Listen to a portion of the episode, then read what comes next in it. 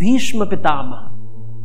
And if you read the way he's presented in our stories as this great noble man, and I've always asked myself if he's such a great noble man, why is he killed so ruthlessly in the battle by God? In fact, you can't kill him because he has the gift of choosing the time of his death. So he's pinned to the ground, not allowed to move and just bear witness to the world. He can't move a finger.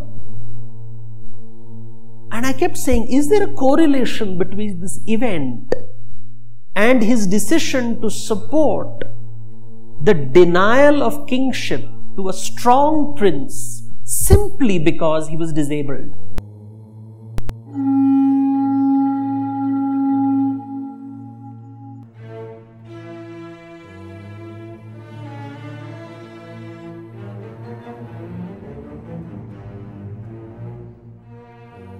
नमस्कार। महाभारत खोज किस महाअभियान का सूत्रधार मैं विवेक दत्त मिश्र। एक बार फिर से आपका स्वागत करता हूँ। आज का अध्याय मेरी योजना का अंश नहीं था। आप देख सकते हैं ना श्री कृष्ण के कर्म के सिद्धांत को। आज के अध्याय के सूत्रधार मैं नहीं, वरन आप लोगों में से एक हैं, पुणे से महेश बाबू। वास्तव में उनका प्रश्न, जो एक यूट्यूब लिंक के स्वरूप में आया था।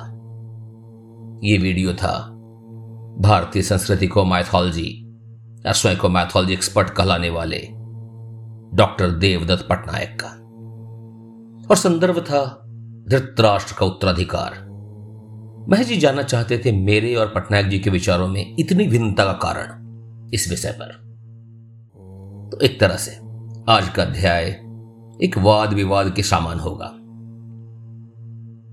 पटनायक जी के आधिकारिक विचार उनकी आवाज़ में और फिर उन तर्कों पर मेरा प्रत्युत्तर और इस वाद विवाद के पंच जज ज्यूरी होंगे आप सभी।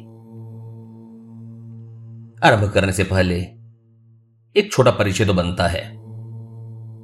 पटनायक जी भारतीय संस्कृति के प्रमाणों को मैथोलॉजी बताकर उन पर कई उपन्यास और लेख लिख चुके हैं। अनेक धारावाहिक के सलाहकार रहे हैं और अनेकों मंचों से अभिभाषण भी दिए हैं। आज इस भाषण का संदर्भ में ले रहा हूँ।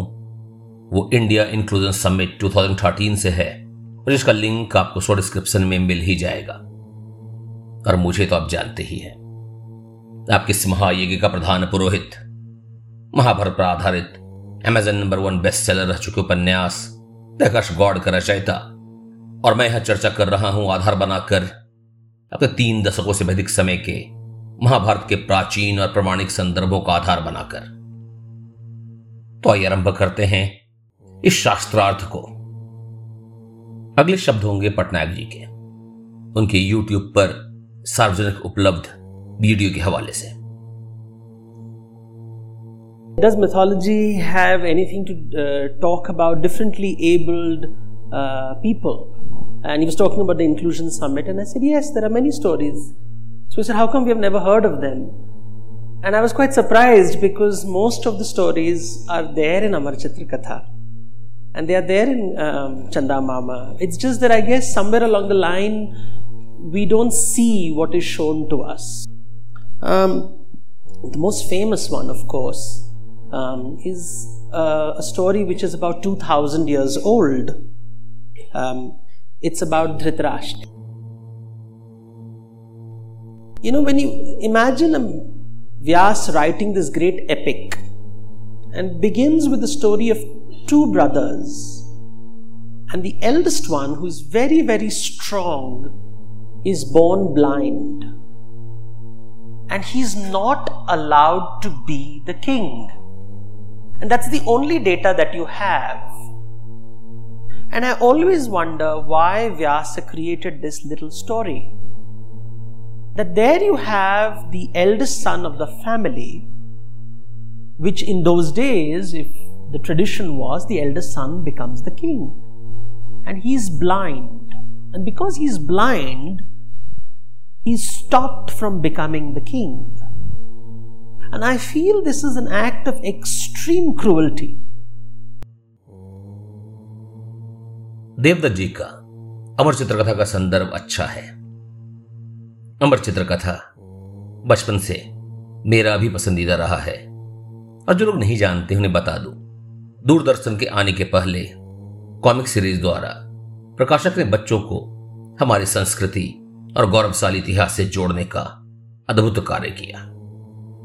दुर्भाग्यवश, आज कभी बच्चों को कॉमिक्स की प्रति रुझान दिखता है। और अमर चित्रकथा हम लोगों की पीढ़ी की पुरानी स्मृति मात्र में शेष रह गई है। परंतु मैं अपने तर्कों को अमर चित्रकथा पर आधारित नहीं कर सकता। मेरे तर्कों और संदर्भों का आधार हमेशा की तरह प्रमाणिक और प्राचीन ग्रंथ ही होंगे। गीता प्रेस द्वारा प्रकाशित श्री नीलकंठ चतुर्धरा पर आधारित महाभारत और भंडारकर की आलोचनात्मक कृति महाभारत क्रिटिकल एडिशन। और यहाँ मैं पटनायक जी को ध्यान दिलाना चाहूँगा कि महाभारत की कथा दो भाइयों पर शुरू नहीं होती। वो शुरू होती है नर और नारायण को नमस्कार करके, महाभारत के दो वृक्षों का वर्णन करके। और खैर, आप जो मेरे शो से जुड़े हैं, जानते ही हैं कि कहाँ से शुरू होती है महाभारत की महागाथा। यदि नहीं जानते तो सुने अध्याय बारह, तेरह और चौदह। तो इस बात को फ़िलहाल नजरअंदाज करते हुए कि कहाँ से शुरू होती है महाभारत की कथा, चलते हैं धृतराष्ट्र की ओर। यहाँ देवदत्त जी ने चार बातें कही हैं। पहला, धृतराष्ट्र बहुत ही शक्तिशाली था, फिर भी उसे नेत्रहीन होने के कारण राजा नहीं बनाया गया। दूसरा परंपरा अनुसार बड़ा बेटा ही राजा बनता था।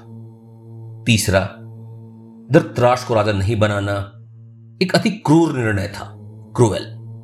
और चौथा that's the only data you have इतनी ही जानकारी उपलब्ध है।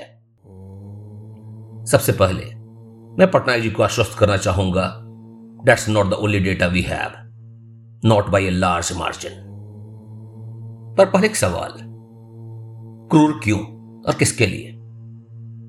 कदाचित। धृतराष्ट्र के अपने महत्वाकांक्षा पर वो आघात भी था। और उन्हें क्रूर भी लगा हो। पर यहाँ चर्चा हो रही है राजा पर, राज्य के प्रधान अधिकारी पर, उत्तरदायित्व पर। प्रश्न यह नहीं था कि धृतराष्ट्र योग्य थे या नहीं। महत्वपूर्ण प्रश्न यह था कि उनसे योग्य कोई दूसरा था या नहीं। प्रश्न यह नहीं था कि धृतराष्ट्र का निजी हित किसमें था। प्रश्न यह था कि राज का हित किसके राजा बनने में था।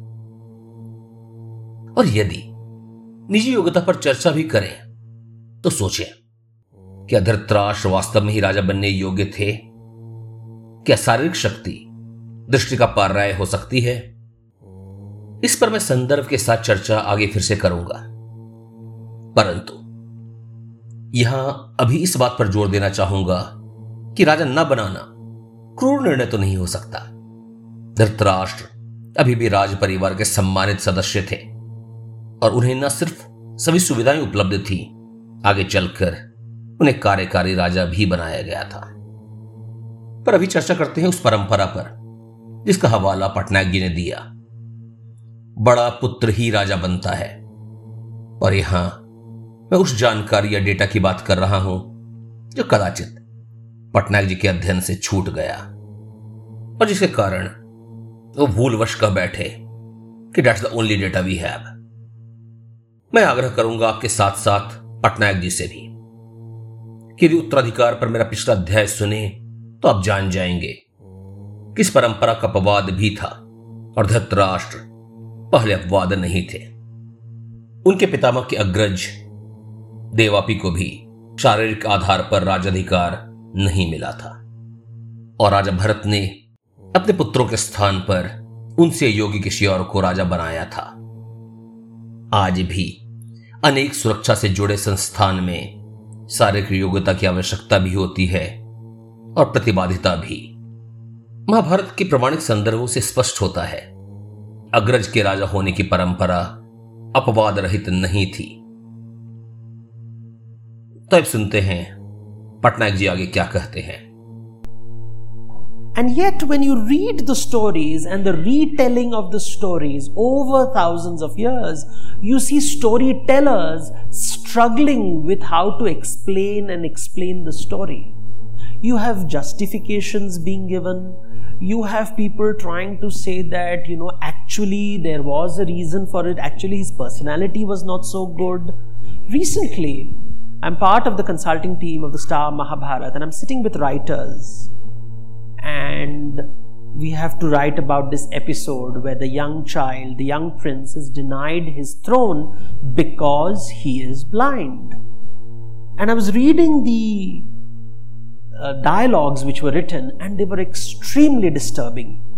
And because there was an assumption that this was right. And I actually stood up and I was asking them, I said, Why do you think it is right?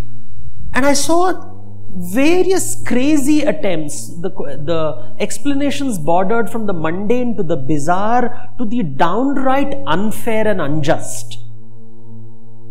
And these were young people of the 21st century, educated people, having read so many things, writing these dialogues. And that's what disturbed me. And I'm asking, what kind of a society are we living in? And I think Vyasa has thrown this puzzle at us. And it's a puzzle because when you start reading the scripture, you keep asking, what is lacking that he is denied kingship? Because somebody has told us. And of course, he'll say, but he's the father of the Kauravas. But that's in hindsight, no? That's in hindsight. Kauravas are the villains, and therefore their father cannot be king. I said, how do you know? What your children are going to be. Patnaik ji Patnaik ji, सिर्फ़ वही कथाकार इस सीधे से प्रसंग को समझने के लिए संघर्ष करेंगे, जिनके पास महाभारत काल के परंपरा का पूर्ण विवरण या डेटा न हो जैसा मैंने पहले ही कहा, धृतराष्ट्र परंपरा के एकमात्र अपवाद नहीं थे, पहले अपवाद भी नहीं थे हालाँकि मैं आपसे सहमत हूँ कि अनेक स्थानों पर व्यास जी ने पजल या पहली का उपयोग किया है। पर यहाँ पर वर्णन स्पष्ट है। आपने पूछा, क्या कमी थी धृतराष्ट्र में? और क्या आवश्यक है? यदि पुत्र खलनायक हो तो पिता भी खलनायक ही होगा। क्या हिंड साइट नहीं है? बिल्कुल भी नहीं। कदाचित पटनायक जी महाभारत के पहले अध्याय के अध्ययन में चूक गए, जहाँ वेद व्यास जी ने दो वृक्षों का वर्णन किया है। जिस पर चर्चा हम अपने अध्याय बारह, बीज मंत्र में कर ही चुके हैं। यहाँ एक वृक्ष है, क्रोध और मद से भरा हुआ, महापापी, दुर्योधन। और जानते हैं आप, इस वृक्ष का जड़ वेद व्यास जी ने किसे बताया है? दुर्बुद्धि राजा धृतराष्ट्र को। दुर्बुद्धि राजा धृतराष्ट्र। दुर्बुद्धि। और हम किसी आज के कथाकार की चर्चा नहीं कर रहे हैं। वेद व्यासी की चर्चा कर रहे हैं। क्या उन्हें भी मुंडेन, बिजार अनफेयर या कह सकते हैं? चलिए, समझते क्यों धृतराष्ट्र राजा बनने के योग्य नहीं थे। क्योंकि वो निजी लोभ, निजी महत्वाकांक्षा के शिकार थे। पुत्र मुँह में ग्रसित थे, धर्म से च्युत थे, दुर्बुद्धि थे। क्या इसका कोई प्रमाण है प्राचीन संदर्भों में? आइए देखते हैं। ध्यान दिला दूँ सबसे पहले पांडु राजा बनते हैं। उनकी शासन अल्प अवधि की होती है। पर हस्तिनापुर का ध्वज चतुर्थ दिशाओं में फैलता है। उनके प्रजापालन की चर्चा, उनके प्रपौत्र, राजा परीक्षित के काल में भी लोगों की स्मृति पटल पर अंकित थी। यानी तीन पीढ़ियों बाद भी। और इसका वर्णन हमने अपने अध्याय तेरह आदि से पहले और अंत के बाद में किया है। पर एक शाप के कारण वो सन्यास ले राज्य का कारोबार धृतराष्ट्र को सौंप देते हैं। और इस अवधि के बाद से कुरुक्षेत्र के युद्ध होने तक धृतराष्ट्र ही सिंहासन पर आरूढ़ रहते हैं। तो जिस प्रकरण को देवदत्त जी ने क्रूर कहा, वो एक अल्प अवधि का समय ही था। अब जरा नज़र डालते हैं धृतराष्ट्र के राज्यकाल पर। जब उनके पुत्र दुर्योधन का जन्म होता है तो उनकी इच्छा अपने पुत्र को भी राजा बनाने की होती है। यानी महत्वाकांक्षा अब पुत्र के लिए प्रबल हो जाती है। विद्रोह ने बताते हैं कि नक्षत्र गणना की माने तो ये पुत्र कुलघाती होगा और महाविनाश का कारण बनेगा।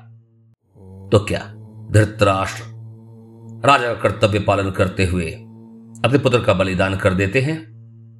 नहीं। उनकी पुत्र को राजा बनाने की इच्छा और गहरी हो जाती है। पांडु ने तो एक शाप मात्र से राज का त्याग कर दिया था।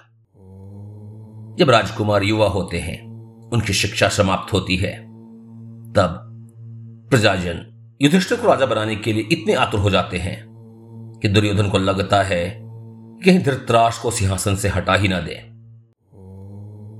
तो देवदत्त जी, क्या यहाँ आपको कुछ पहली या कुछ डेटा मिलता है? कि धृतराष्ट्र कैसे राजा रहे होंगे? कि प्रजा उनकी जगह पांडुपुत्र को राजा देखना चाहती थी। फिर धृतराष्ट्र ने क्या किया? प्रजा की भावना का मान रखा?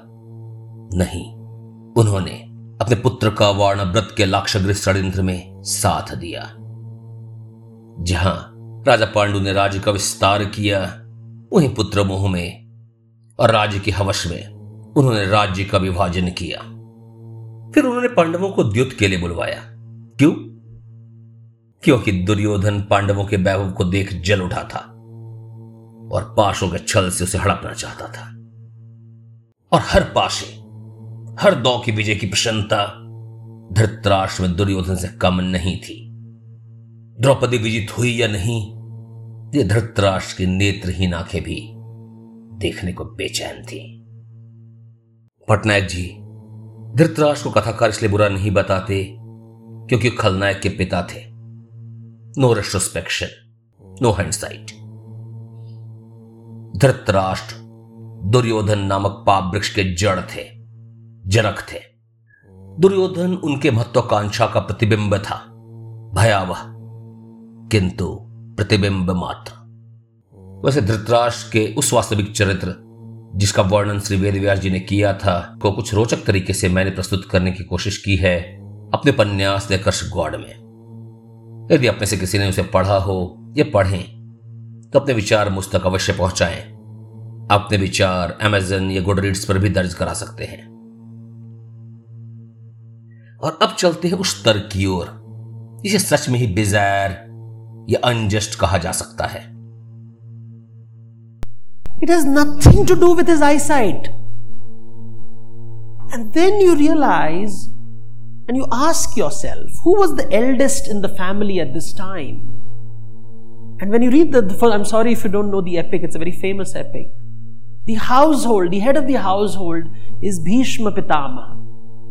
And if you read the way he's presented in our stories as this great noble man, and have always asked myself if he's such a great, noble man, why is he killed so ruthlessly in the battle by God?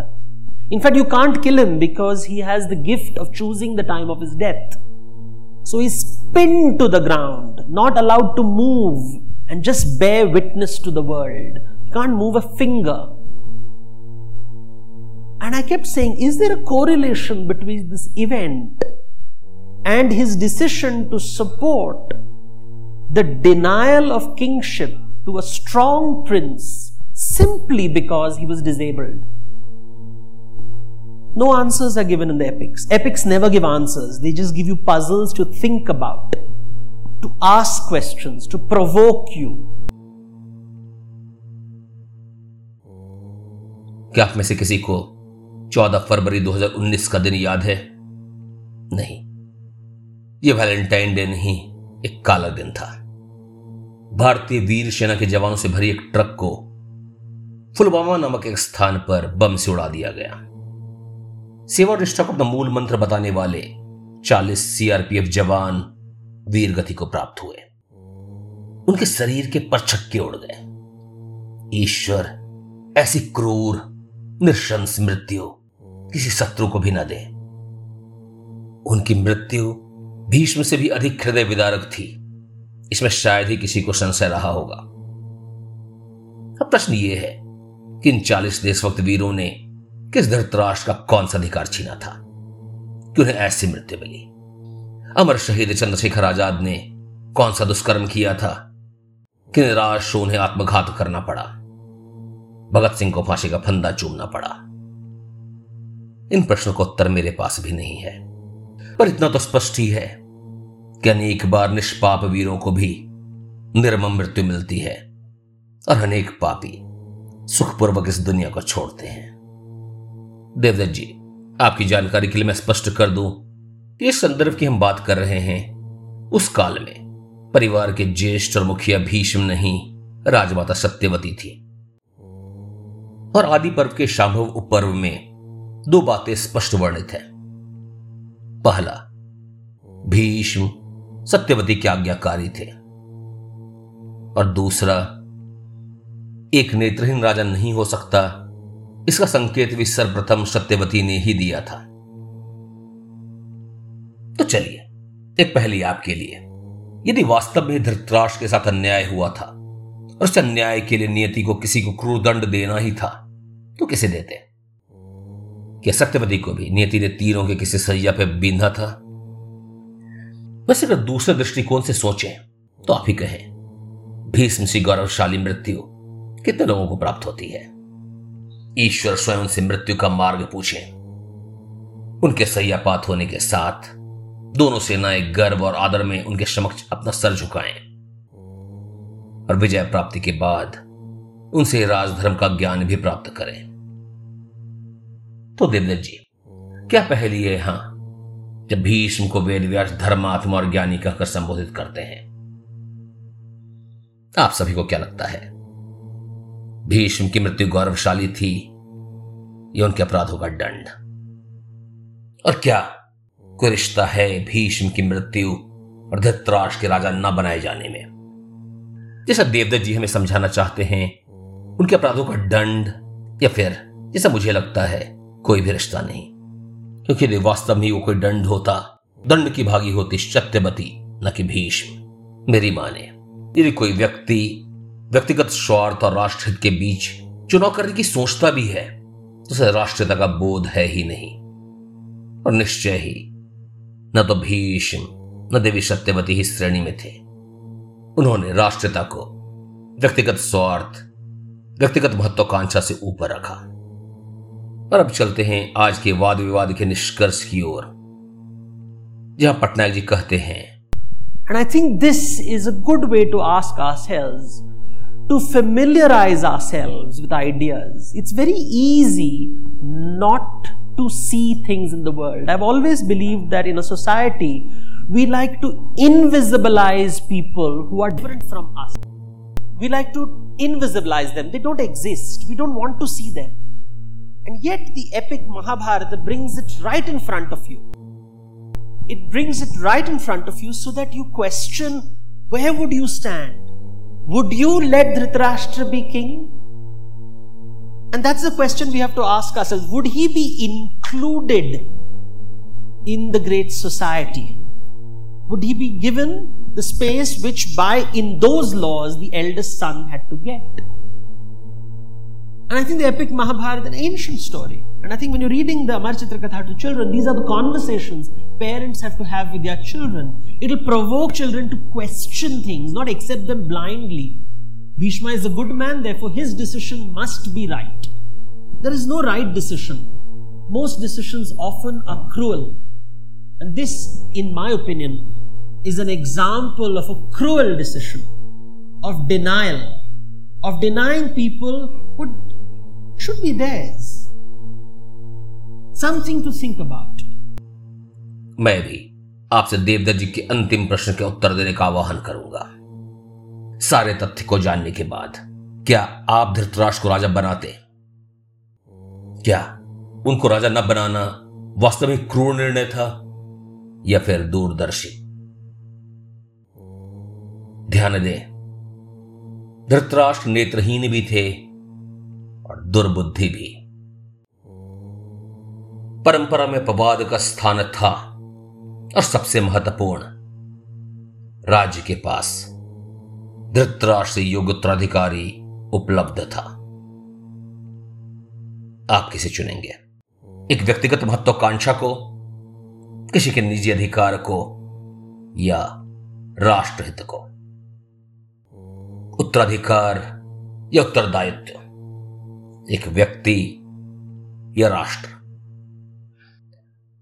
वैसे देवदेव जी के इस विचार से सहमत हूँ कि अनेक स्थानों पर महाकाव्य में उत्तर नहीं दिए हैं, संकेत हैं। इनके माध्यम से हमें पहली को सुलझाना है। याद है ना, वेद व्यास जी ने इसे जानबूझकर किया था, श्री गणेश को उलझाने के लिए। और उलझ गए हम। तो आइए साथ साथ सुलझाते हैं गुत्थियों को। आज उत्तराधिकार पर वाद विवाद हुआ देवदत्त पटनायक जी से।